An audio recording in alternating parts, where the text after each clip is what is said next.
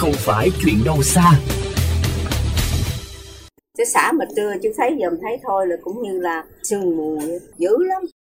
Mù mà chú không có thấy, người này với người kia không có thấy. Tối cỡ tầm đó, còn cây nhãn, cây đồ nó buông lá sạch sẽ hết luôn, sơ sát lắm. thật sự bây giờ là con năm này cũng mang kêu bắt đất con đeo đi thật sự còn bà đây còn bà đi Sài Gòn ở bỏ đấy bỏ nhà luôn ở đâu nổi đó là phản ánh của người dân ở xã Phong Nẫm, huyện Dòng Trơm, tỉnh Bến Tre, khi nói về tình trạng ô nhiễm môi trường không khí do các nhà máy sản xuất than thiêu kết gây ra.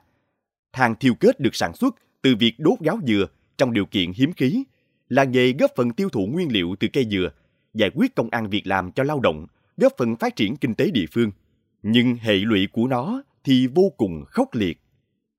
Bà NTH, tên được đọc tắt 75 tuổi, cho biết khoảng hơn 10 năm trước, nhu cầu sử dụng than thiêu kết tăng cao, cũng là lúc các cơ sở sản xuất ở đây đi vào hoạt động mạnh mẽ nhất. Trong quá trình sản xuất, lò đốt xả khói, người dân chỉ còn biết chạy vào nhà, đóng kín cửa lại, mở máy quạt thật mạnh để chờ cho khói qua đi mới dám ra ngoài. Bà NTH, ngụ xã Phong Nẫm, huyện Dòng Trơm, tỉnh Bến Tre, bức xúc.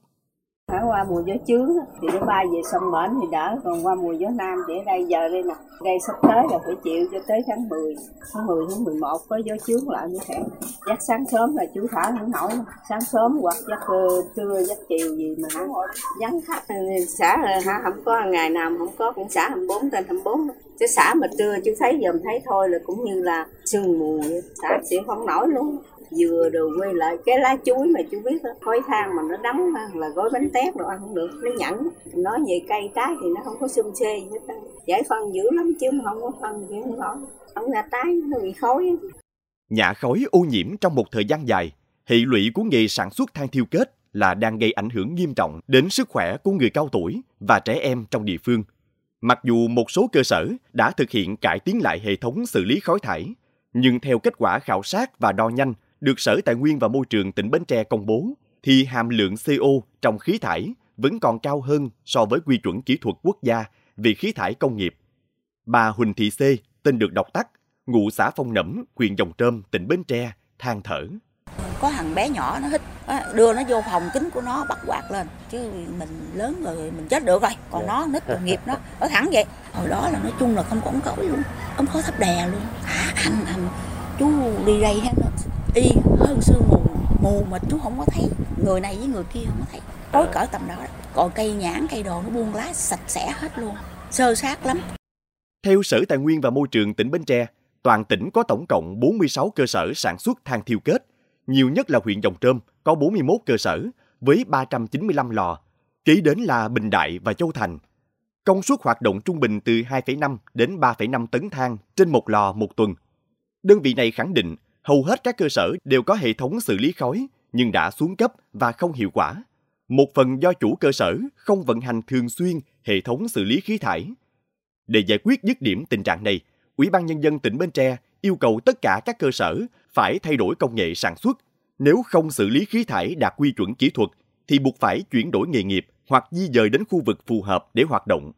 Ông Trịnh Minh Khôi, Phó Giám đốc Sở Tài nguyên và Môi trường tỉnh Bến Tre cho biết.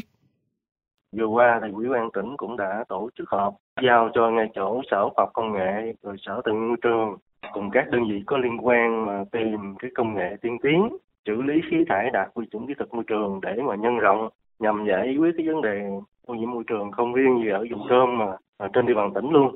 Thì cái này thì uh, ngay chỗ sở khoa học uh, thì cũng đang có uh, tìm kiếm công nghệ này để nhân rộng. Cái thứ hai cái cái giải pháp mà sắp tới nữa là sẽ kêu gọi đầu tư cái cái nhà máy sản xuất lớn hiện đại đảm bảo cái môi trường sản xuất sạch sản phẩm chất lượng cao hơn giảm dần các cơ sở thủ công mà không đảm bảo môi trường cái thứ ba nữa là theo cái hướng là cũng vận động chuyển đổi ngành nghề đối với những cái trường hợp mà không có cái hệ thống xử lý đạt chuẩn thì mình sẽ vận động hộ sản xuất dần dần chuyển sang ngành nghề khác còn cái giải pháp cuối cùng nữa là mà thường xuyên thực hiện thì sẽ là tăng cường kiểm tra xử lý các trường hợp vi phạm về bảo vệ môi trường trong sản xuất than tư kết. Ngành chức năng của tỉnh Bến Tre vẫn đang loay hoay trong việc tìm ra biện pháp giải quyết ô nhiễm môi trường, trong khi hàng ngày vẫn có hàng trăm ống khói vươn cao nhả khói vào không khí. Còn người dân thì vẫn phải sống chung với ô nhiễm ngày một trầm trọng mà không biết khi nào mới kết thúc. Thưa quý vị, đi đôi với phát triển kinh tế, xã hội luôn kèm theo phát sinh ô nhiễm môi trường. Bên cạnh những giải pháp được ứng dụng để xử lý ô nhiễm, thì trong tiểu mục Thêm yêu thành phố hôm nay, chúng tôi xin đề cập tới một điểm sáng của mô hình phân loại rác. Người dân đã sử dụng rác hữu cơ để chế tạo phân bón cho cây trồng, giúp giảm thiểu lượng rác xả ra môi trường và nâng cao ý thức phân loại rác tại nguồn cho hộ gia đình. Phóng sự được ghi nhận tại xã An Nhơn, huyện Châu Thành, tỉnh Đồng Tháp.